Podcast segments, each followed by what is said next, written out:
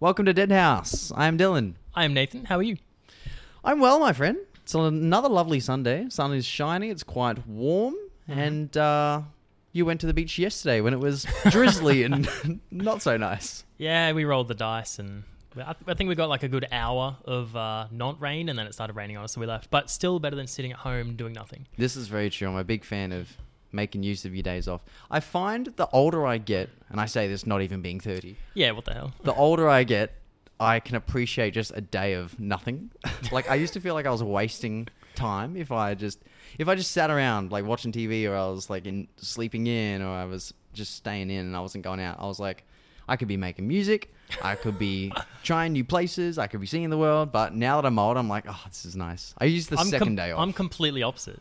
When, I, Okay. when I was younger, I was more than happy to sit at home, do nothing all day, waste Yeah. away, and you know, Waste wa- away. liter- literally waste away in bed or something. Yeah. Nowadays, it's like, man, it's, I want to get out and I want to do stuff. I hate just sitting at home doing nothing. yeah, okay. I, I I like one day of my weekend to do that, and then the other to just chill. Fair, fair. But um, Tell you what, though, in terms of doing something, that's Yeah. an awkward segue, but we're going to stick with it. okay. uh finally like six or seven months after you got it for me i finally played that final girl Oh like, ca- solo card game you got me That was like, was it the thing esque one? yeah yeah well obviously they can't go the, the thing because Hmm? Yeah. it's copyright but it's called the organism Yeah. Okay. uh in, in terms of because so it's like this uh solo card playing like rpg adventure game it Hmm. takes like roughly 30 minutes to an hour to play a session Mm, longer than that to learn the rules i'll tell you it's confusing kind of a confusing to start with but once you get the hang of it it's quite Hmm. fun mm. Uh, the organism is like the expansion pack, and so they have other ones. I don't know what they're called, but it's essentially like Friday the Thirteenth, like Yeah. the Poltergeist, some carnival one. Is there like a strangers thing? I think yeah, there's like a strangers themed one. Yeah. I think just looking at this rule and sort of the other ones, Hmm. you probably got us the most complicated one to learn for the first time. apologies. but it's really fun. Okay, that's cool. th- thank you for that gift uh, six or seven months ago. Did you live or die?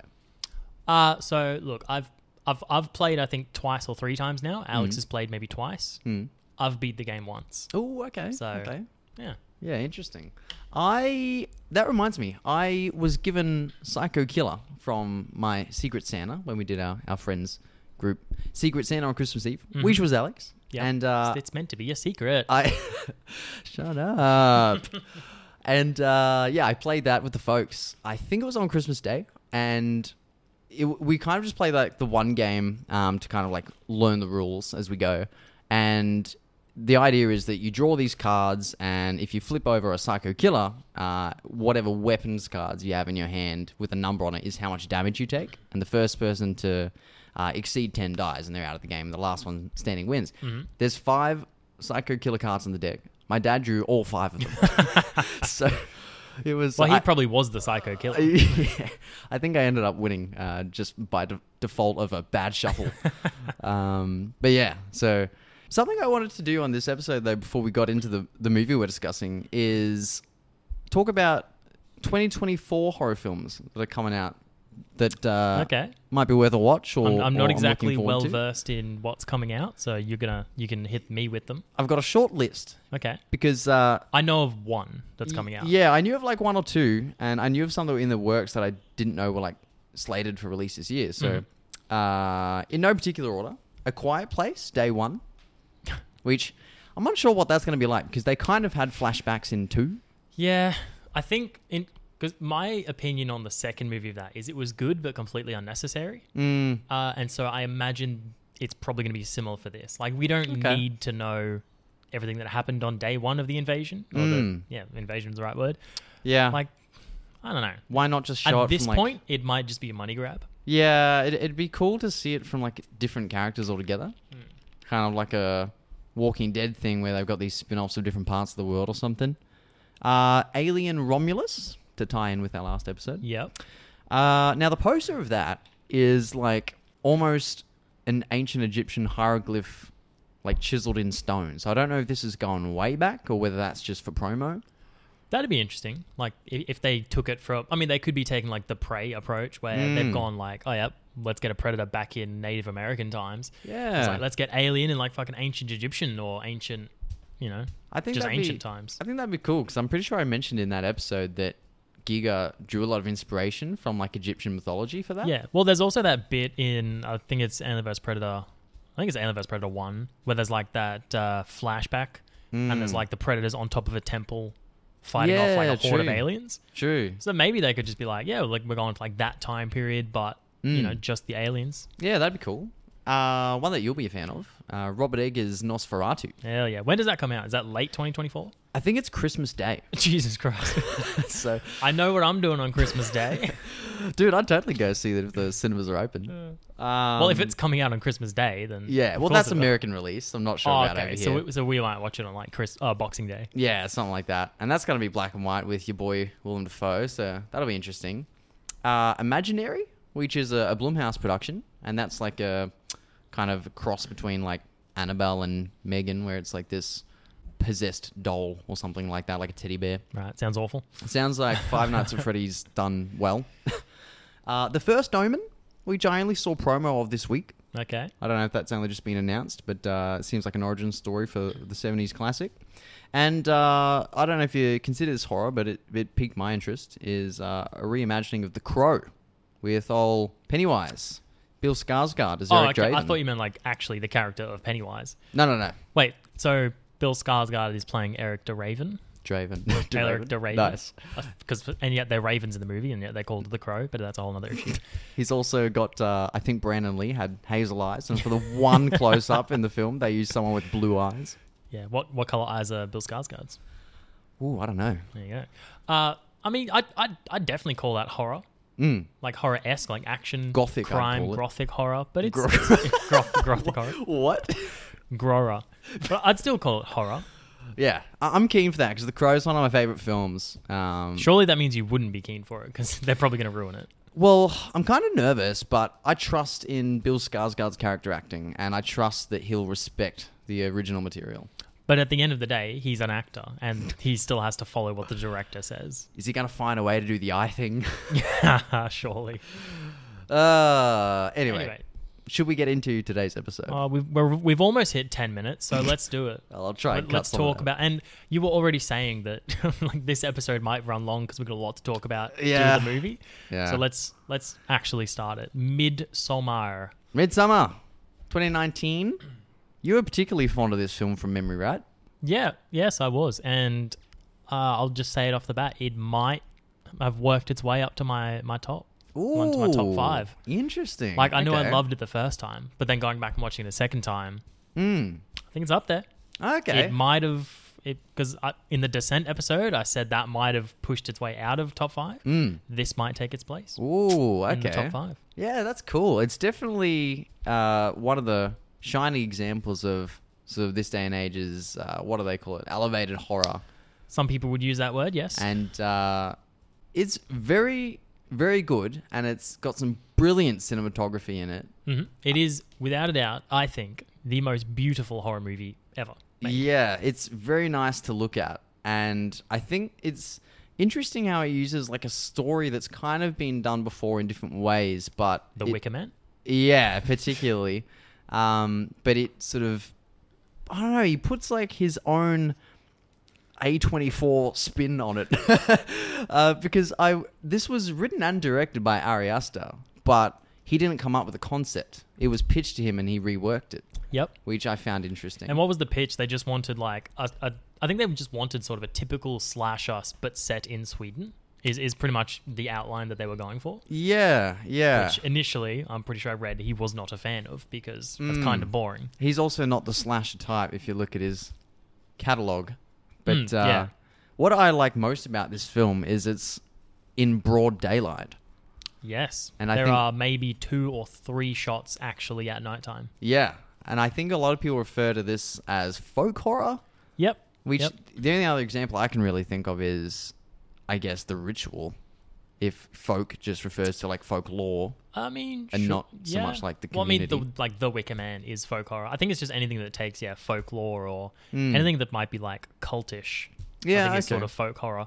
yeah. And this is Ari's second feature film, isn't it? After yeah, Hereditary. yeah, because this was after Hereditary, and then he went on to make Bo was afraid. Bo is Afraid. That's it, yeah, which is not a horror, right? It's like Ah. No, it's trippy, but it's not horror. I still haven't seen it. It's kind of just like a psychological thriller, I guess. Okay. Uh, it's one of the weirdest movies I've ever seen, yet I very much enjoyed it. It's also like three hours, um, and even this one I think was like two hours twenty eight minutes. Yeah, and then I think the director's cut, which I've not seen, Yeah. uh, is yeah almost three hours. Yeah, director's cut was way longer, and I think uh, A twenty four like yeah, you got to trim that. But even then, like for a film that's kind of a slow burn, like being you know two and a half hours, it's interesting enough where you can pick up things along the way. Yeah, it throws something up on the screen of like, oh, I don't know, it's like all the tapestry and stuff. We'll get into Mm. like because there's so much bloody foreshadowing in this movie. It's Oh, ridiculous. yeah. But they'll like throw something up and it sort of explains like a certain portion of the the commune's like yeah ideologies or Mm. like rituals and stuff like that. Yeah, like the religious history. Yeah, And, uh, beliefs. Yeah, it's kind of like that show don't tell, yet everything comes full circle in the end.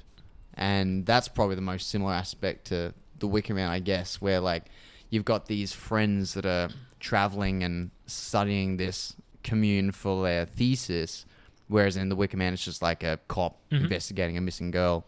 Similar final act, but um, yeah, this is just like less bees. Yeah. Sorry, fewer bees. Yeah, funny you say that because this was shot in Budapest, Hungary, and apparently they had a lot of issues with wasps. okay, like people right. getting stung and they were like coming into the frame and things like that, Right. uh, which I found quite funny. Um, that'd be quite distressing because unlike bees, they keep coming. yeah. Well, apparently there are bees that can sting multiple times. so this film is starring Florence Pugh. Is that how you say it? Yep, Pew Pugh. of English accent. Yeah, She does, fun- a, she does a very good American accent in this. yeah. I think all of them did, considering that Jack Rayner, the boyfriend, was Oh, yeah. the only American. Only American. Yep. Yeah. So that's very cool. Kind of like Wolf Creek, I guess, the fact that the two British girls were Australian. Mm-hmm. Uh, we've got Will Poulter. Is that how you say it? Eyebrows? I, Uh, before he got jacked for He- Ah. like the Marvel movies, I've got to give him credit. He's actually a very versatile actor. he is. He gets like a lot of shit. Uh, Probably because of the way he looks, unfortunately. okay, Hmm. I like him. I, like didn't ev- say I didn't like him. Yeah. I just said he looks funny. uh, yeah, but I think like going through his catalog of movies, Mm. like he doesn't really play two characters the same way. Yeah, yeah. in, and in it's, movies. it's- he, he's got. I don't know if you've seen the show The Bear yet. We're like, No. ha- we're like halfway through the second season. Oh, okay. He's in like so far. All I've seen an episode, Mm. and he kills it. Yeah, I've and I- heard and I, very good I think there was like things. behind the scenes stuff where he like went into this whole in depth stuff and like really got into character for these small amount of scenes. Mm. It's like that's a lot of effort for such small screen time. I would really like to see a film where he is the main character Yeah, no, no, yeah. I'd Uh, also like to see him in a starring role. Like Yeah. he, he's always a earned side it character.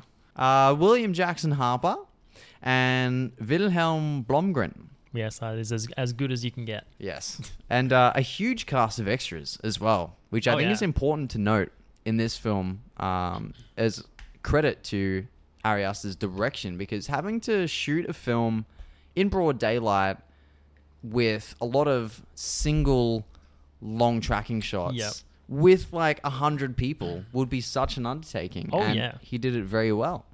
Uh, and it was made on a budget of nine million, went on to make forty-eight million at the box office Yep. a healthy sum. That is something. Was that like five times more?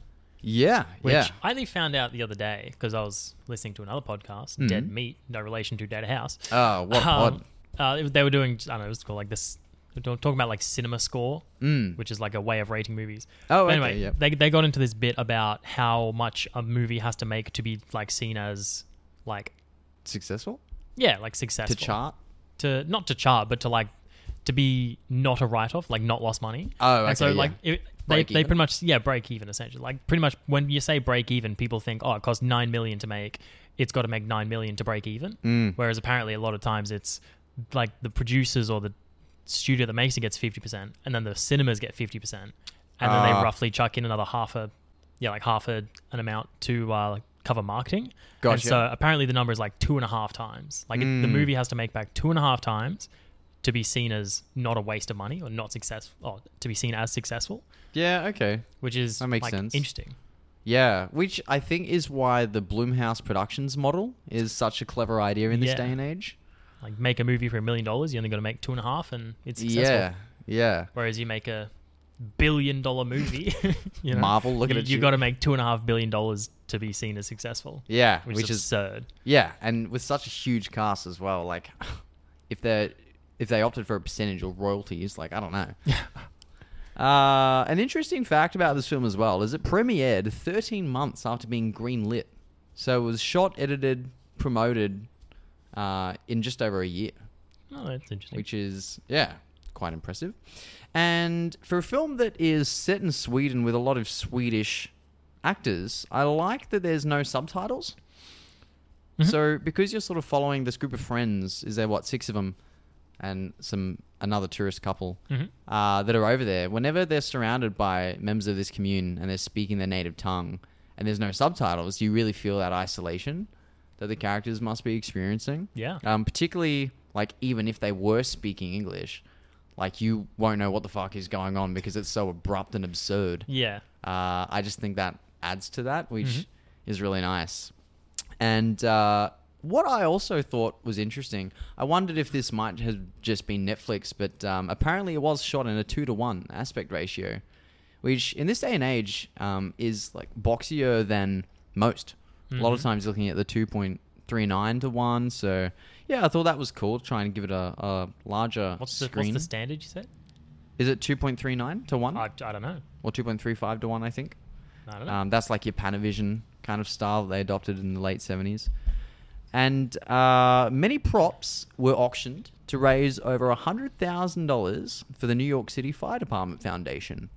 That's pretty cool. Yeah, most notably the May Queen gown with all the flowers. I Yep. think there was like 10,000 flowers in it. Yeah, yeah. Sold for $65,000. Ooh, And uh, some of the people interested in that who placed a bid were Ariana Grande I see it. and Halsey.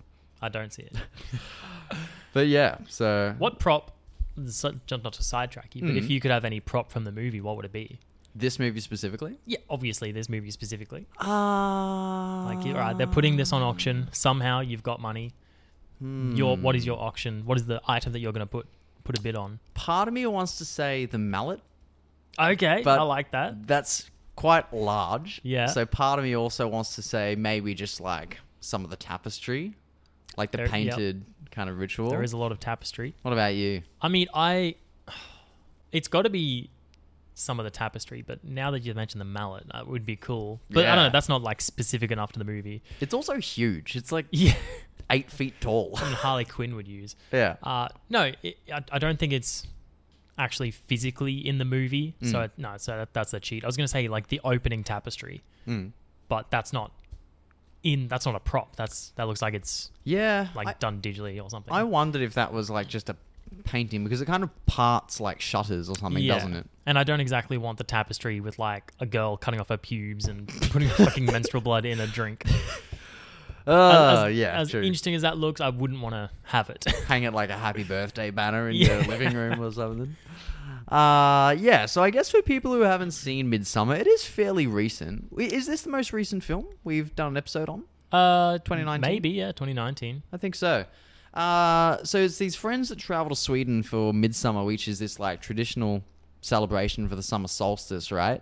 And uh, in this particular commune, it's in the form of a nine-day feast, I think they say, Mm-hmm. which is rather extravagant. Um, and I think they state at the first dinner that it's the first in ninety years. Uh, So there's multiple things happening. So every year they have like the May Queen dance celebration, Gotcha. and then every 90 years they have what you find at the end of the movie Mm. is like the whole sacrifice celebration. Yeah, gotcha. All right. So- and yes, obviously, this is just the year that everything's taking place. Yeah, I see Because I, I think there's a lot of like nine symbolized symbol symbol symbolism. symbolism. There we go. like yeah, like every nine uh, years. Sorry, no, every ninety years, The nine-day feast. nine day feast. Oh, there's something else. Like midsummer, I think has nine letters. Okay. I don't know. I read that there's a lot of nine stuff. Ah, I didn't notice that. I'll take your word for it. Maybe there's like nine panels on that tapestry, nine visitors, Maybe. Oh, nine sacrifices. nine sacrifices. Yeah. okay. Uh, yeah, and it's essentially a lot of these like paganistic rituals, and um, the w- one of the friends that goes over there is from this commune, and Mhm. they're all like college students in America, and uh, essentially the main character Danny is in a dysfunctional or unhealthy relationship with this guy Christian. Mm. Very unhealthy relationship. very shitty boyfriend. And In fact, I think it might be the shittiest boyfriend in movie history. I think so. I mean, just thinking about it, like, so he kind of disregards her sister when she's like pleading for help and suicidal. Yep. He like shuts that down. He doesn't tell her that he and his friends are planning to go to Sweden in two weeks' time. Yep. After he's already bought a ticket. Yeah. And he's like, oh, yeah, I invited her, but she's not coming, Yeah. even if she says yes. It can pretty much be boiled down to he is a gaslighting son of a bitch. Yeah. Yeah. For those of you who don't know what gaslighting is, it's where you pretty much sort of emotionally uh, manipulate someone into like making them think what they're doing is wrong. Mm. And so, yeah, it's just like a form of emotional abuse. Yeah. Yeah. Jaden loves to do it to me all the time. He even like goes to steal or does steal like his friend's thesis. Yeah. Like the whole Yeah. reason that they went there was so this guy could do his thesis on this commune or their their rituals. Mhm. The actor is a very good at portraying him. Like Mm. I, I think the actor's quite, quite, lo- quite lovable, quite good. But Yeah, the character yeah. itself is a despicable human being. But Mm. yeah, it boils down to like he's gaslighting, he's spineless, Yeah. and he's indecisive. Yeah. Like they're his biggest problems. Yeah.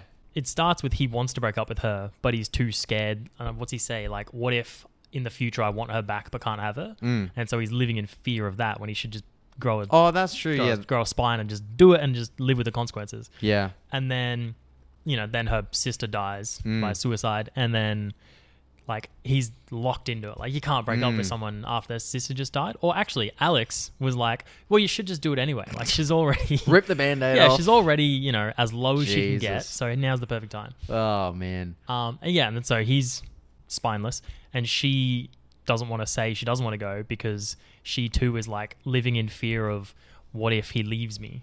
She also is, I feel, respectful of the fact that she doesn't want to like intrude on their decision because she kind of tiptoes around it when she confronts the friends and she's like, "Hey, I've been invited. I'm coming along. Hope that's okay." Like she doesn't push it at all. Yeah, but I think I don't think it's out of respect. I think it's out of fear and anxiety. Yeah, maybe. And that Swedish friend does kind of Pele? confront her, yeah, about that. Like while they're over there, he's like, "Look, he's no good for you. You deserve better." And I think at the end of the movie, like he even like kisses her, Mhm. and it's just kind of glossed over. Yeah, he's he, he's an interesting character because in the beginning of the movie, he's the only one of the friends to like actually give Danny like you know a conversation and like invite her in and like actually is kind of the only one to say, hey, I heard about your sister. Like I'm sorry. Like yeah. Hmm. maintains eye contact and everything, which makes her uncomfortable. And then you find out throughout the movie eventually that he's kind of this mastermind behind it all. Yeah. And so he's kind of a scummy character. Yeah, yeah. and like that's- he like it's almost like he set out once he knew that Danny was coming, he set out to like drive a wedge between Mm. her and Christian and then like make his way in. Yeah, he had an ulterior motive. Uh, we spoke briefly a moment ago about the opening sequence where you've got that kind of bright painting that parts to reveal these like cold snow covered woods. I really like these jarring sequences because they kind of use that back to back where you have that opening, which I guess is like in uh, America. It's not showing Sweden because Yep. it's it's like snowing outside when she's grieving. Yes. Um, but I guess to back that up, there's also the moment where uh, you've got this kind of choir harmony in the score, and it just cuts off suddenly to the phone ringing. That made Alex jump. Yeah, It was Ah, okay. great. Yeah, I, I just thought that was really cool. Um, and then when Danny calls Christian on the phone crying, that entire shot is a single take and it's very tight framing. Like you can't even see her whole head. And she's just like telling him that she's fine with like tears rolling down her face. Like Yep. it just makes you uncomfortable from the get go, this film, and only gets worse. and it makes you really like instantly feel for that character Mm. like she's going through something like horrible and she's obviously feeling really shit Mm. but she's still you know, because of her own like anxiety and stuff she's still tr- like putting on a brave voice and face Yeah. to like make him happy Yeah, yeah, it's quite heart wrenching to be honest. Yeah. and I think Ari Aster adapted this script not long after he had experienced a breakup, and he's even described this movie as uh, a breakup movie wrapped in a horror film. yeah uh, which I can kind of see. Uh, and you mentioned before that Danny's sister commits suicide, and she does this by gassing herself and their parents uh, with the the cars in the Mm-hmm. Exhaust- garage. exhaust and- of a car quite elaborately too. She's got like the hoses going up the stairs and you know duct tape under the door, and it's it's quite a horrendous sight. Uh, but what I particularly liked about this moment was when it cuts to uh, the scene of the firefighters uh, investigating the scene. You've got this ominous score that comes in that sounds like a car horn. Did you I- notice I, that? I didn't notice that. I thought that was interesting because at first they like cut to a shot of the car Mm. and that sound begins and I forgot like how it played out and I was like, oh, okay, so maybe like they reach in, turn the key off and the sound stops, but it kept going and the whole scene is actually silent. And I Mm-hmm. Oh, thought yeah. that was an interesting touch. Um, and then when you do show Christian uh, caring for Danny while she's screaming and crying, reminded me a lot of Tony Collette's performance in yeah, Hereditary. Yeah, I think grief Just pure is just, grief. Yeah, it's just a an emotion or a theme that's explored a lot in his films, Mhm. and uh, you get that slow zoom through the window behind them, where you've got this warm interior of this heartbreaking scene, and it just slowly zooms through the window to this cold exterior Mhm. at night. I thought that was uh, really cool too. yeah. A lot of very good just transitional shots in this movie. Like Mm. whether it's just starts on a, in in frame, like showing the inside, and then zooms to just show the outside, or when it's like a lot of match cuts. Mm. Or I think the best one is when she's in the apartment with the friends, and then she walks into the bathroom door, and then it turns into the airplane oh, bathroom dude, door. that match cut was like beautiful. like an, like an overhead shot. It's phenomenal. Yeah, yeah. Uh, there's an interesting adaptation like that in uh, I want to say it's like John Wick Four, where this one shot fight scene of him just taking on all these armed dudes in this house is done like a top down game, Oh, yep. and you can just Yeah. see him going like room to room, and this like complex choreography is he's taking him out. I love a good top-down shot. Yeah, It's always interesting. yeah, you don't see it often enough. Uh, and you m- mentioned before as well about like a lot of foreshadowing in the mise en scène. I think What the hell is a mise en scène? mise en scène is like props and set design. It's like showing but not telling. Right. Okay. Um, of the painting behind her bed of the crowned girl with the bear. Yep. And that's pretty much the final scene. Yep. Yep. Uh, that was nice. And I think that painting is um, adapted from like a famous fairy tale in Sweden. yeah, I think a Swedish Swedish uh, an artist painted it. Mm. And speaking of really nice shots, I guess uh, off the back of that match cut is I really enjoyed the inverted tilt shot of the car, Mm-hmm. kind of like what they did in uh, The Conjuring, I think. Yeah. And it's like driving down the highway, and it's this single shot that just goes upside down. And I kind of interpreted that as them going below, like they're about to go through hell. I, I didn't interpret it going through hell. That's that's a nice way to look at it. I just thought it was just a complete like way to make the the viewer just feel disoriented and so Mm. like Other you- side of the world. other side of the world like it, it Alex could barely watch those scenes Oh. it was upside down Well, she 'cause gets she gets motion motion sickness. sickness. and so she couldn't really watch it and, it was- Sure. and so I was like I, I assume it's there to make the viewer feel uncomfortable and so it's like Mm. okay so we're we're now exiting what we what we know what we're used to and it's about to get weird and Ah, uncomfortable okay, yeah. I can see that, yeah, equally coming through. That's nice. yeah Uh, and you know what I love is as soon as these friends get there and uh, the community welcomes them, and first thing they do is like offer them shrooms. Yep. And they trip. And um, Will Poulter's character is like, "What's the time?" And he's like, "6 p.m." What? no Why- it's, it's- it's 9 p.m Oh, 9 p.m. He's like, "What do you mean it's 9 p.m.? Why is the sky blue? I don't like that at all." Yeah. My favorite part is when there's a guy walking up and he's like, "Oh no, a new person. I don't want any new people right now." I like when he lays down and just like, "What are you doing? Lay down! I want you to lie down." It's like he does it so well. Yeah. I think people have said this is like the most accurate representation of doing hallucinogenics, Yeah. which obviously we're not familiar with, but Mm. from the from the the people I've spoken to in real life that have done like acid and stuff like that, like this Yeah. is very much what it looks like. I've- And it's just everything's you're not hallucinating things appearing. It's just Yeah. everything just looks like it's moving and swaying Mm. and breathing, and you're like you got grass growing out of your hand. Yeah, I have heard of it. Quickly becoming anxiety inducing um, after you get that first moment of like your third eye opening after like tripping on LSD or something. But throughout the film, because they seem to like incorporate the drug use in like every feast Yep. they have, so the tourists are kind of constantly tripping, and Danny always has a bad trip. Yes. Um, like she always gets glimpses of her parents, or she sees, um, yeah, like grass or roots coming up through her hands and feet. Or literally sees her sister in the mirror. Yeah, yeah. And you you mentioned about like the moving background. I really like how everything kind of undulates uh, when one of the characters a high, and that kind of becomes a recurring theme. Even when she's wearing like the crown and the gown, and you see like the flowers like opening and closing, that Mm-hmm. Yeah. was really nice because it was subtle enough that it'd be forgivable if you didn't notice. But Yeah. uh, I yeah, mean, in terms of flowers, they use flowers like a lot in this movie for sort of sim- symbolism and like like like uh, important moments. Mm. Like when she becomes the May Queen, she's fully engulfed in flowers. yeah, When yeah. uh, when Christian's going to meet Maya for like you know to get it on, yeah. like they she he follows a, a bed of sort of flowers Oh, that they're putting okay. down. Literally, as they're walking into the village for the first time, they're following a, a- like a like on the path a Mm. bunch of yellow. I don't know if they're poppies or whatever. A bunch of yellow Mm. flowers are growing on the path. Oh, and they get handed flowers. And they get as, like, handed a welcome flowers, lay or yeah. something. Yeah, So, uh, interesting. I don't know, a lot, lot of use of flowers to sort of symbolize like, Yeah. importance in this movie. I also like how colorful this is for a horror. Mm-hmm. Lots of color and, And, the, the pure stark contrast of like the opening scene with the Danny's sister killing herself is just grey and awful. Yeah. And then as soon as you get to, to Sweden, it's like everything's bright and colourful and bright. yeah, it's all daylit.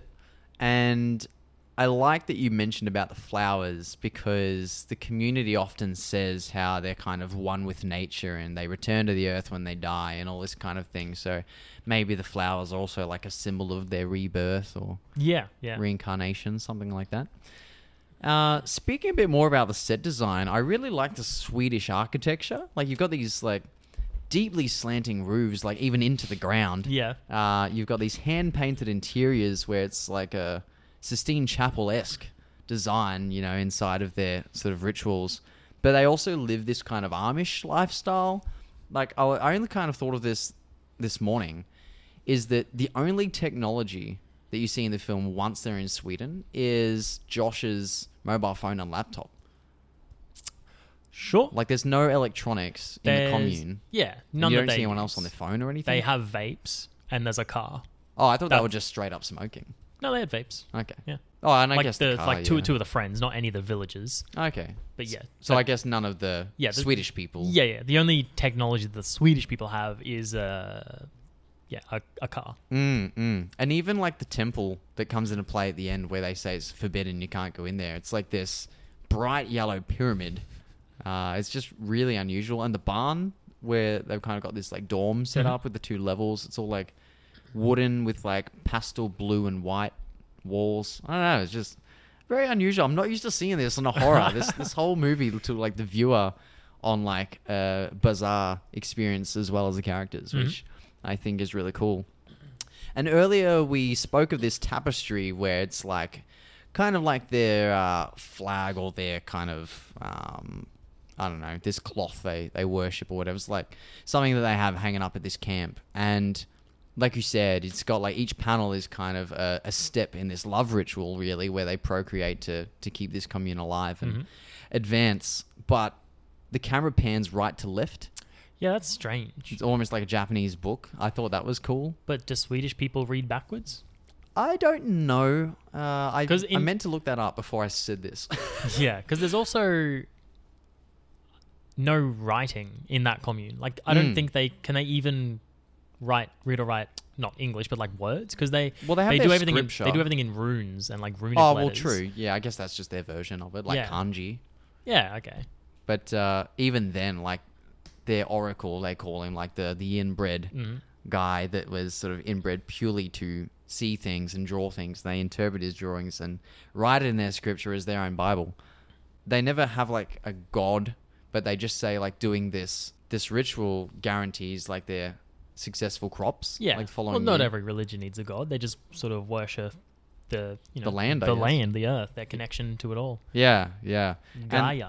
Yeah, and they have some unusual customs as well, like particularly whenever they eat, you get like the Mexican wave of grabbing the cutlery and these weird like exhalation sounds and Yep. humming. There and is things. there is something to that though, because I'm pretty sure I, I forgot to pay attention this time I watched it, Mm. but I was reading that the you never actually see any of the villagers eat. Like, Oh, uh, like just the every, every time, tourists. yeah, every time they have a like a, an eating scene, they only ever like put the tips of the fork in their mouth, and none of them are actually seen eating the food. Oh, and okay. there's even a scene way, like way later in the movie, towards one of the end feasts, where like some of the food is rotten and has like flies coming off. I it. did see that. Yeah. So I don't know if that's just meant sort of meant to indicate this is all for show, like, and they're only putting on the food for them, Mm. and it's just all part of the ritual. I don't know. Yeah, that is strange because they wouldn't go to the extremes of like cooking those pies and I, um, well, they they drink the like whatever the fuck it is, the fungus that weird they tea. put in the tea. Yeah. Yeah. But I guess that's just them constantly tripping. Yeah, maybe Uh, maybe it's just like a nine day fast. yeah, and I like that they had this ancestral tree. It's just this massive dead tree at like the border of their commune, and um, Mark just like takes a piss on it. This dude just comes over abusing him. Yeah, that was great. Uh, and I think there's something to be said there about like Westerners going to other like foreign cultures and not respecting Mhm. their customs. Is uh, I'm sure there's some underlying themes or, well, that's or like what- message yeah in there. one one of the uh, quotes in the movie is when they're sitting down and the villagers have like this game going on, which I think is when they say it's called Skin the Fool. Another bit of foreshadowing there, Mm. but. uh I think it's Christian's like, oh, can anyone join? And then Pele says to him like, oh, you're American, just shove yourself in like you always do. Yeah, that's fair.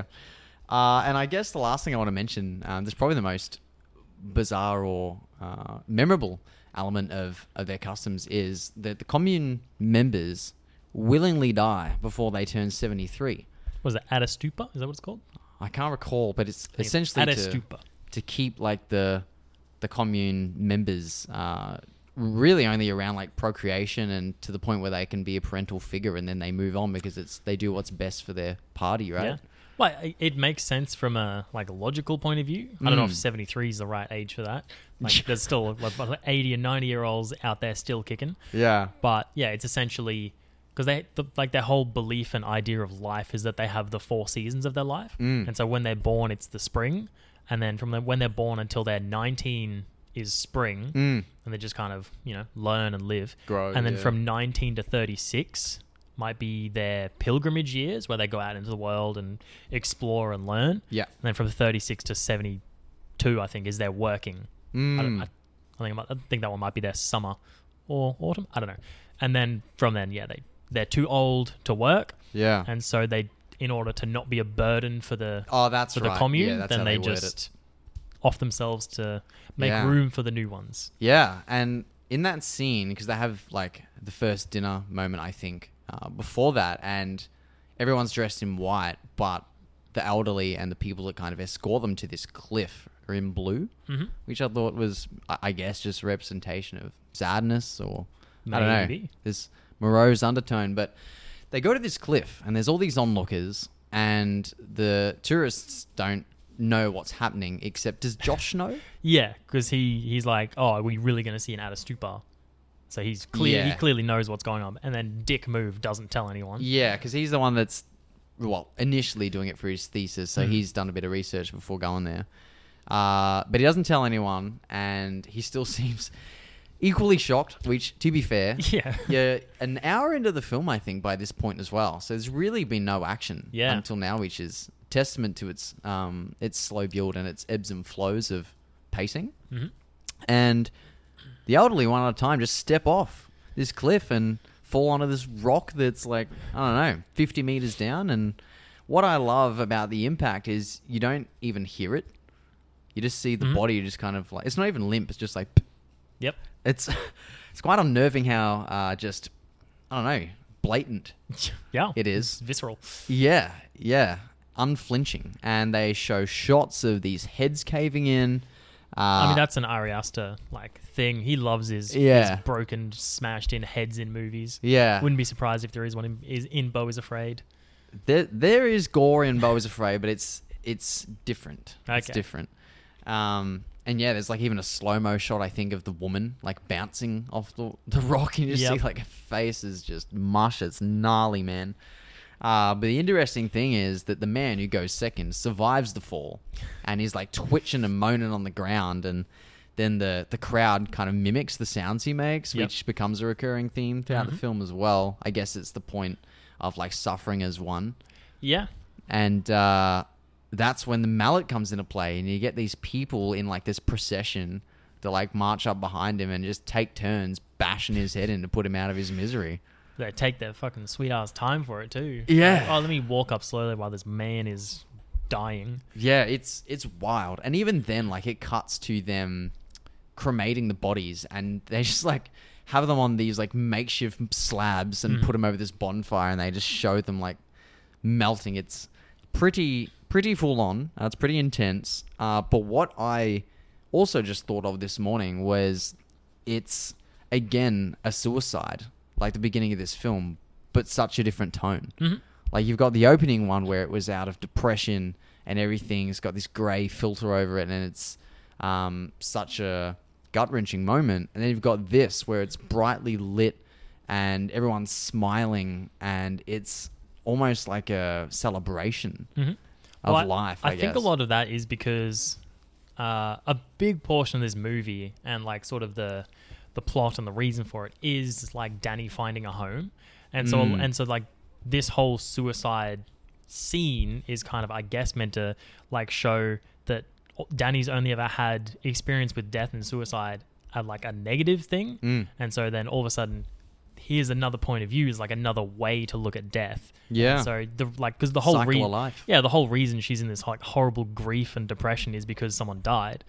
Where it's like now she's in a place where death is viewed as like a good thing and a Mm. positive experience, not positive experience, but like good for the community and all that sort of stuff. Yeah. And like although she doesn't see it now, like it's just another step in the process of like her finding a home in this let's call it a cult. Mm, I think uh, the friend, what's his name? The Swedish friend, Pele. Pele. I think he even like says like this could be a home or something like that, doesn't he? Yeah. Well, he, When he's comforting her. Yeah, that there's a very much uh, throughout the movie indication that they are like essentially grooming her to become part of the cult. Mm, As mm. soon as they enter the village, I noticed that uh, some of the elders, while- when they're greeting them, they say, "Oh yeah, welcome" to each of the friends, and then when they get to her, they're like, "Oh, welcome home." ah, I It's didn't like, notice there's that. There's a lot of people that's like think that the older lady that kills herself looks like Florence Pugh, and so Oh, they okay. think oh they did that casting decision on purpose to say this old lady is dying, and so now there's room for another one. Mm, interesting. I think as well, it's like important to note that in the beginning, she didn't just lose her sister to suicide; she lost her entire family Yeah. in one hit. The the only person she's got left is some abusive, you know, gaslighting son of a bitch. yeah, it's fucking heavy. yeah. Uh, did you notice the shining carpet pattern? You on the said blankets? noticed. Uh, no, I didn't. Which where where do you see that? So when they're in like the dorm barn thing, Mhm. uh, Danny's bed. It's the only one because I noticed. I went back. it's the only one that has this pattern on her like Duna cover. That's cool. I mean, it makes sense. Her name is Danny. Yeah, and what's even cooler is that that's the same scene. So it opens with her um, like coming out of bed or whatever, and, or I think that happens after. And she has this dreamlike sequence where there's like this black fog coming out of her mouth. She gets sharp glimpses of her dead sister or the people that died that day or whatever. Yep. Just like when Danny Torrance shines, they have Right. those similar sequences in the movie. so what we're saying is she can shine. I think it's just such a an awesome subtle homage, Homage, to yeah. to Kubrick's Shining. Uh, anyway, tidbits aside, And in the original The Shining, in the book, right, they use a mallet. ooh, instead of an axe. that's true. A rogue mallet. Hey, That's cool. I didn't I didn't think of that. Uh, and I think it's this same scene where Josh kind of wakes up and sees that girl. Was it Maya? You said puts like that rune on the Christian's bed, which is meant to like cast a love spell, I believe. And it's like carved into this little piece of wood. And then he asks what it is, and Pele just kind of plays it off as like some child joke kind of thing. no, he he doesn't play it off as the joke. He's like, yeah, she's she's of age now. She wants to bang you. Oh, okay. I thought it was just like, oh yeah, it's just something like girls do when they like someone, like pass a note in class saying, "Do you like so and so?" They're sitting at the table, and his drink is spiked with menstrual blood. I didn't know how else to say this, so I just said it out the gate like that. Yep. And you get this like funny dialogue where he finds a pube In his pie. in his pie, and Mark's like, "Ooh, is that a pube?" and he's like, "No, it's just a hair." Yeah, pubic hair. it was good to have that that moment of comedy there. In fact, I read that a lot of Swedish viewers thought this entire film was just meant to be a black comedy yeah, and like a satire of their traditions. Anyway, I mean, it's, uh, it's good they saw it that way instead of like you know. Yeah, They, they, they, take there could be a offense. world where they took offense to it, and yeah.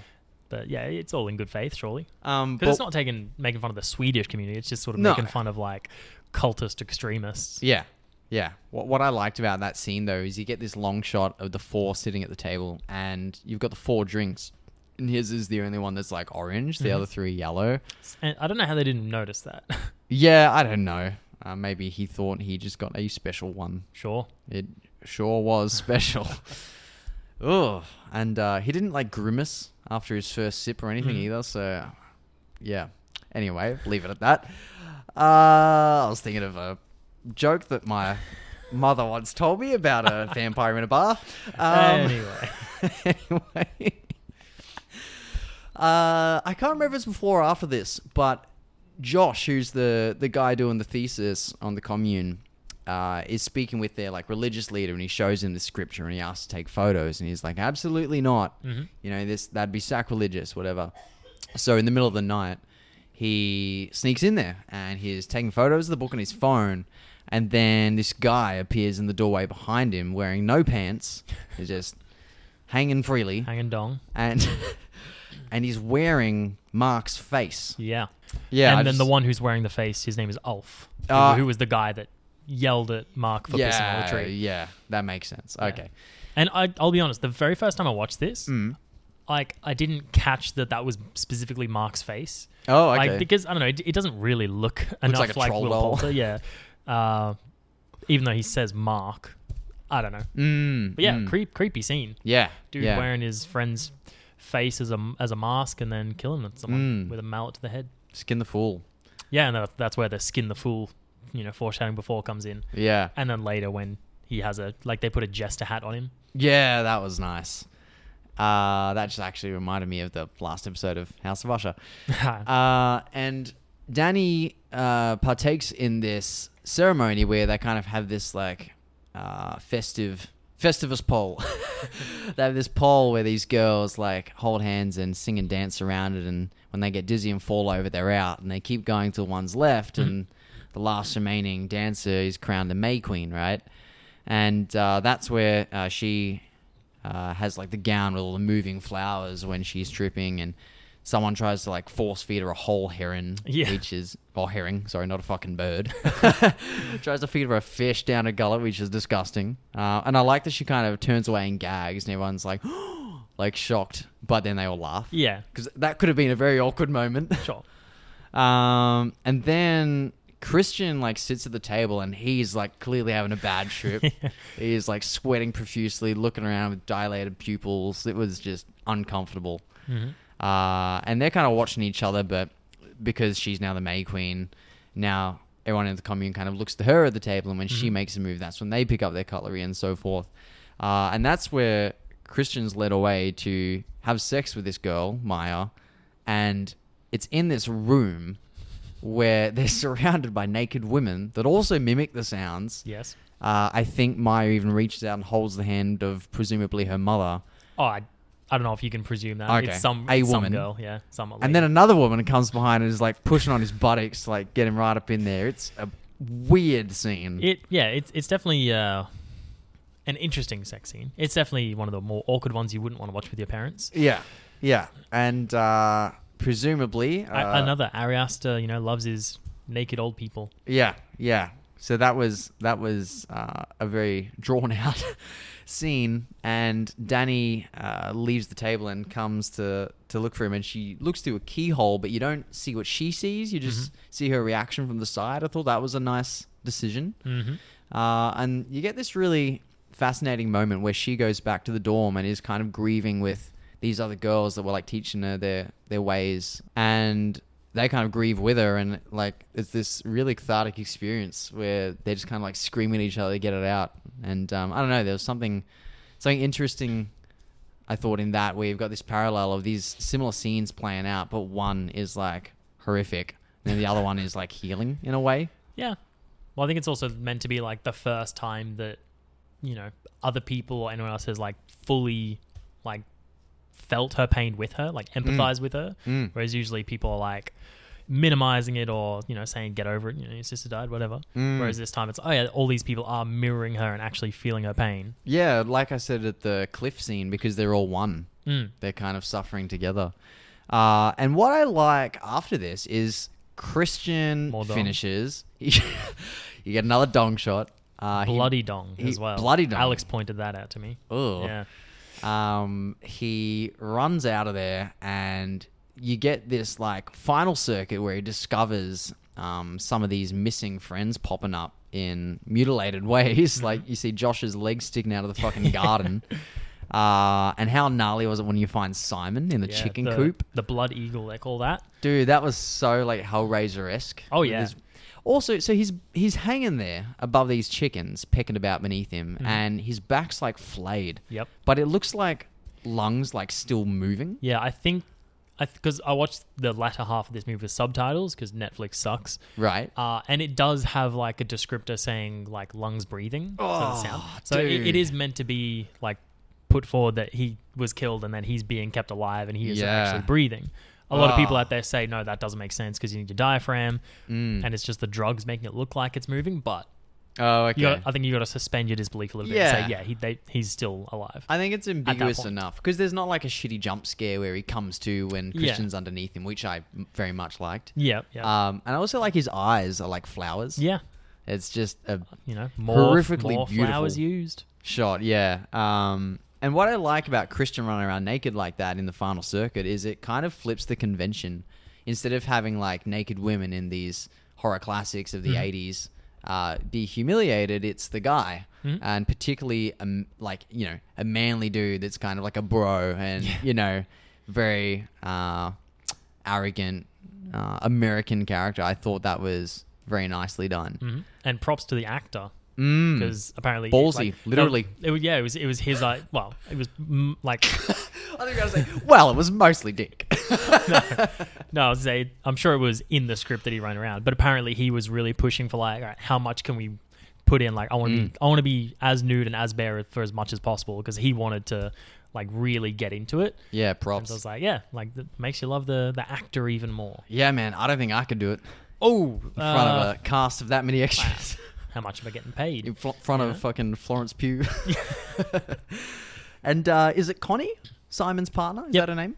She, you, you see later, I don't know if it's like later that day or what, but like her wet, bloated body in a wheelbarrow. So presumably she was drowned Mm-hmm. Yeah. somewhere. Uh, and that's where they start preparing the bodies of these visitors for this uh, sacrificial ceremony where they're essentially skinned and stuffed with straw like these well, six that's scarecrows. Only one of them is that. One of them? Yeah. Okay. Oh, one dude has like branches coming out of his mouth and shit. Yeah. It's pretty gnarly. Yeah, because I think it's the two. Oh no, the two old people are. Uh, There's two volunteers for some yeah, the reason. two well, two volunteers because you know they're a cult. They got to have people Uh, I guess they volunteering to want commit living suicide. people as well. Yeah. Uh, well, they, I don't think they have to be living. They just have to. They, they volunteered, and so they die in the fire. Yeah. But then, because the old people got burnt to like ash, so it wouldn't be them. So I can't remember who the other two people with like branches are, I because thought. they say it's four outsiders, four people in the village. anyway, I just remember that scene, uh, that shot even of just like a face and straw coming out of the ar- the like mouth and eye holes. It was oh, just so gross. I've never seen that before in a horror yeah. film. Well, I've got I've got something to say about that about using straw in just a second. But Okay. Continue your thought here. Okay. Oh, the other thing I was going to say is uh, how they like disembowel a bear that they have in a cage Hmm. when they get there, and there's this graphic like autopsy scene essentially where they scoop the guts out into a bucket and they, they sit Christian inside it, sew him up, and then they sit him paralyzed, presumably with some drug, Hmm. in the middle of it all, and then they set it alight. Yeah, I do love how like early in the movie where it's just before you. Oh, I think it's around when you see the tapestry and Right. Hmm. they're showing Connie and uh, Simon around, and they just walk past. and He's like, "No one's gonna mention the fucking bear." Yeah. so like it's a bear. What do you want? And it never comes up later in the movie. Un- yeah, well, until they use the bear. Until then, right? this, yeah. But that's like the last what ten minutes of the movie. Yeah, well, So- I- th- uh, Christian and Danny apparently uh, don't say a word for the last like fifteen to twenty-five minutes of the movie, other than her singing. Like as soon as Yeah, okay. That's as soon that's as true. she's Hmm. crowned May Queen, I'm pretty sure she doesn't like neither of them speak. because the the two volunteer sacrifices are given like dew drops from like a yew tree, and they say like Oh, you know, yeah. dew from the yew tree. This will make you not feel fear, and this will make you not feel uh, pain. Okay. But, But I then think that might be it. visibly suffers when his Yeah. arm catches the light and you can just hear him screaming. Yes. I thought it was a cool choice as well to leave the barn doors open Hmm. because then you've just got it, it almost reminded me of like a Robert Eggers final shot to a film Sure. where you've got uh, Christian burning alive in this bear suit. He can't scream because he's paralyzed, and you just have uh, Danny dressed up as the May Queen watching him and eventually smiling. And then Mm-hmm. Well, the credits roll. A lot of people have likened the ending to this movie to the ending of The Witch, in that it's like a girl that was in a bad situation has now found a home with new people and is happy. Uh, the Witch does it in a positive way. This is she's been indoctrinated into a cult. Yeah. Uh, yeah. Which, you know, a coven. Similar sure. thing. Yeah, but like a bad cult. Yeah. I don't know. The- if- it's it's a def- it's a divisive ending on this movie. Some people say it's a happy ending and that yeah she's now found a home. Other people say no she's now in a cult. They're probably going to kill her next, or she's deluded and lost her mind. I don't think I like it. Okay, Do you like the ending? I like it. Yeah, I mean, I, I very much like the sacrifice, Yeah. but just that shot of her smiling, I could have done without. But I'm sure no one else it was there for a reason. yeah, Uh, yeah, that is that is how this film wraps up. You get it, it's a fucking downer. You get this this group of tourists go to this commune, get fucked with, and uh, made to trip the whole time they're there, and then just yeah, sacrifice to for the greater good of their commune. the greater good. The greater good. Uh, I'll mention it now because why not? Go for it. Oh, Uh, when I was talking about the straw stuff, something yeah. that, something that I noticed very early on, Mm. uh, and that I read up and like other people have noticed other stuff as well, with it, is when they were walking to the village over that like yellow, uh, like flower path. Gotcha. I was like, hey, I wonder if that's like following the yellow brick road for like the Wizard of Oz. Ooh. And earlier in the movie, apparently there is like a picture of the Scarecrow from the Wizard of Oz, and then yeah, other people are like, yeah, if you look into it, like, oh yeah, like uh, Mark is the Scarecrow, like he's lacking brains, he gets filled with straw. Oh, yeah, Josh is the true. Tin Man because he's like he lacks empathy and like proper emotional connections, and he's always focused on like his report or his thesis. And Hmm. then Mark is the Cowardly Lion because he's always anytime he Isn't Mark has the to- scarecrow? Because he was Oh stuffed yeah, with sorry, straw? Christian. Christian's the cowardly Oh, Christian, lion yeah. because he's always like spineless. He's f- afraid every time. Well, th- two, two times when he has to have like confrontation at the beginning of the movie, Mm. it's shown through mirror shots and like the person he's Yeah, talking to is yeah. in frame and then he's in the mirror of the frame, which I like. Yeah, yeah. And so he's cowardly, so they put him in like a you know a fake bear suit. And so Mm. they're like the three you know male companions to like Dorothy. yeah, interesting. So there's this whole Wizard of, and I think uh, Ari Aster did quote once jokingly that it's like the Wizard of Oz for perverts. That's cool. I like that. Yeah. I, I, I didn't notice that, but I can totally see it. I, that's one thing that I noticed, and then a couple of other things that I read about online. Yeah. No, that's sick. That was actually a really good segue, too, because you talking about the mirror shots, I thought was beautifully done. Uh, the technique of this film, like I said from the get go, is phenomenal. And uh, it really is like a masterclass in cinematography. Yeah, it's like the whole conversation is a shot of her, and then you see him in frame, but in the reflection. And they use this again as a single shot when all the friends are at the apartment and uh, Christian like stands up and there's like a mirror above the couch Yep. and he's like facing the friends again in the reflection. Really nice touch. Yeah, yeah, that was that was just it, my interpretation of that was that he can't directly confront people, and it's always got to be in this indirect way Mm. because he's yeah Yeah. he'll never say what he means. He'll just sort of skirt around it and try to make the other person Yeah. say it themselves. Yeah, totally. No, that's awesome. And uh, a lot of symmetry as well, which I like. As someone with mild OCD, I'm a sucker for that in film. Particularly like the dinner scenes um, or the temple, like anytime you see the temple. Uh, particularly when it's like way down in the back of the field and you got like these people frolicking or like working in the foreground. It's just kind of, it's almost ominous despite being like bright yellow. Yep.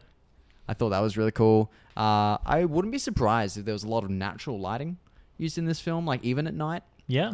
It seemed like it was uh, pretty raw, and uh, a lot of parallels to Hereditary, uh, particularly like the style of it.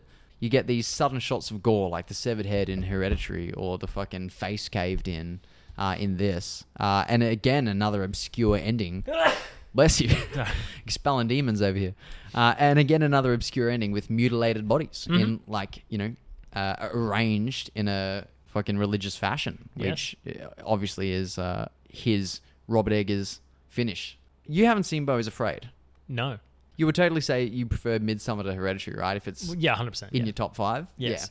Yeah. Okay. See, I can appreciate Midsummer being a better made film, I think, Okay. but it didn't impact me as much as Hereditary. But that's just personal choice. Like they're both Yeah. very good films. A lot of it comes down to also I'm not a big haunting guy, and so I, would Yeah, rather watch fair. a movie about some s- weird Swedish cult Mm. and a breakup movie. Oh, you are a than- big cult guy, I guess. yeah. I I don't want to say too much because you haven't seen it, and I think you should. I believe that Bo, uh, played by Joaquin Phoenix in Bo is Afraid, Mhm. is the character I have empathized with most out of any film I've ever seen. Good lord. Yeah, you, you feel fucking bad for that guy in that movie, man. Wow. And for a three hour film, that is just each beat is just bad shit happening to him to such a nice, innocent, relatable character. Right. I really need to watch Tears it. your heart out, dude. Um, yeah, and like I said at the start of this episode, it's one of the weirdest final acts I think I've seen in a horror, if you want to call it horror. Hmm. Uh, but yeah, man, uh, Midsummer. I kind of want to go to Sweden, to be honest. I've wanted to go for a while. Well, I would not not Sweden in general, but watching this movie, other than the weird like cult members, Mm. I would love to just live at or in that community. Yeah, Like, an man. Icelandic village. Icelandic village, like Something it like looks that. good, no technology, just live there, work there. Mm. It's great. I don't think I'd want to live there, but it'd I'd be nice for a retire holiday. there. I'd retire there. Retire there, yeah, yeah. Live off the land. Uh, I also wanted to mention it before, but I forgot. In terms of like the soundtrack, Mm. I also think it's pretty funny and cool that like when they're in the village, a lot of the soundtrack is diegetic. Like y- you hear like this flute music playing, Oh, or true. like this yeah. drums, or you know, Interesting like point. guitar type thing, and then it, Mm. the camera pans across, and you see that it's people playing the instruments. Yeah, yeah. I No, think Oh, that's a that- very thought good that point. was quite a funny reveal. And I pitched in the group, the Deadheads group, uh, what our listeners' weirdest travel experience was. I didn't get any hits, but a guy I work with, Yep. I'm not going to say his name, uh, he's like, I don't want to comment this because I don't know if you need like a PC rating. I was like, dude, have you heard our podcast? um, he and some friends were at this Italian club, uh, and they call them discotheques over there, which is pretty badass. Yep. And he was saying that uh, apparently everyone there was really quite nice, and like he, you know, being from Australia, thought uh, you know the big buff dudes were going to be quite intimidating and and confrontational, and uh, you know they let him right on through whenever they were like blocking a doorway. Like everyone was polite. So anyway, uh, they got very drunk, and this friend uh, needed to vomit. So he was running into the bathroom, and all the doors were shut. Mm-hmm. So he just pushes open the first one he can find, vomits everywhere into this dude's lap, Dude, fucking be rabbited it. who was yeah, who was sitting on the toilet, and for fear that the guy would hit him, he hit him first, What the and then fuck? ran out of there. Man, that's that's Ra- the stuff of shit that gives Australians a bad name. I know. Ran into there, threw up on a dude who was just pleasantly taking a sheet, uh, a sheet, a shit piece, punches him and runs away. The dude would have Ah. been like, "What the fuck just happened?" That's awful. I mean, Yeah. hilarious, but Yeah. good lord. Wild, right? I've only been outside the country once, and that was uh, the start of last year to uh, the Southern Island in New Zealand. And the weirdest thing that happened to me there uh, was a dude walking down the street in Queenstown with a lobster called Raylene, apparently. Wait a minute, I think I've heard of this guy. and he was he was asking people if they wanted to pat it as he was Did walking down well, the street. The question we all want to know: Did you pat it? I recoiled in horror. What the fuck is wrong? I'd pet a guy's pet I don't lobster. want to pet his lobster. Why not? That sounds like the worst euphemism ever. Yeah, but it's not like he's walking up with you know. I've got a lobster in my pants. You want to pet it? If you can see the lobster, you know you can pet it. Didn't you have like an experience where you were in Perth with Alex once and you were like walking through a park and some dude wanted to like start a fight with you for some yeah, reason? that was that was weird. It's not like a funny story or anything, but like we when we went to Perth, and nothing too bad about Perth. It's just my least favorite uh, capital city of Australia I've been to. right. we landed at like 9 or 10 p.m. Like, oh, we'll grab some food back when we act- actually ate fast food. We go, like, oh, there's a Macca's sort of 20 minute walk down. Mm. Went down there, didn't have too many issues walking to it. By the time we got there, it was clearly in a bad neighborhood. And Yeah. like 10 p.m., this Macca's is going off with just Yeah. these like t- like uh, teen to early 20 year old like heathens. Like, all right, let's eat our food Woodlands. quickly and leave. I kind Yeah. of I kind of felt like, you know, fucking Thomas Wayne walking at the back of a, down an alley. We're gonna get mugged. And then yeah, we're like walking back to the hotel, and this shirtless, like kind of overweight guy who was clearly on some sort of drugs and alcohol Mm. is like walking towards us, mumbling to himself, and I'm like, because I thought he said something to me. I'm like, oh, what was that, mate? Kindly, I didn't want to. Ah, start and he thought you were stoking and the he just fire. started like I- he like started like throwing his hands ready from it, and I'm just like, nope, and then we just like quickly Jesus walked past him. Christ. And then yeah, like a couple minutes down the road, we walked past past this like park in Hmm. like the middle of the city, and you could just hear like like homeless people like howling and yelling. Good and lord. shit. And I'm like, I feel that was like the scaredest I've been uh, Yeah. like in my life. I was like, let's get the fuck back to this hotel. Jesus Christ. Travel. Meet people, go to weird places, and don't get made into a fucking scarecrow. There you have it, folks. well, anyway, that was our episode on Midsummer. I hope y'all enjoyed. Uh, you can catch us in the meantime on our social media at Dead House or Dead House Pod. Send us any emails at deadhousepod at hotmail.com. Uh, and then wait for our new episode to drop on Friday, wherever you get them. 5 p.m. 5 p.m. Yeah, thank you. Um, don't go to Sweden, perhaps. we'll be right back.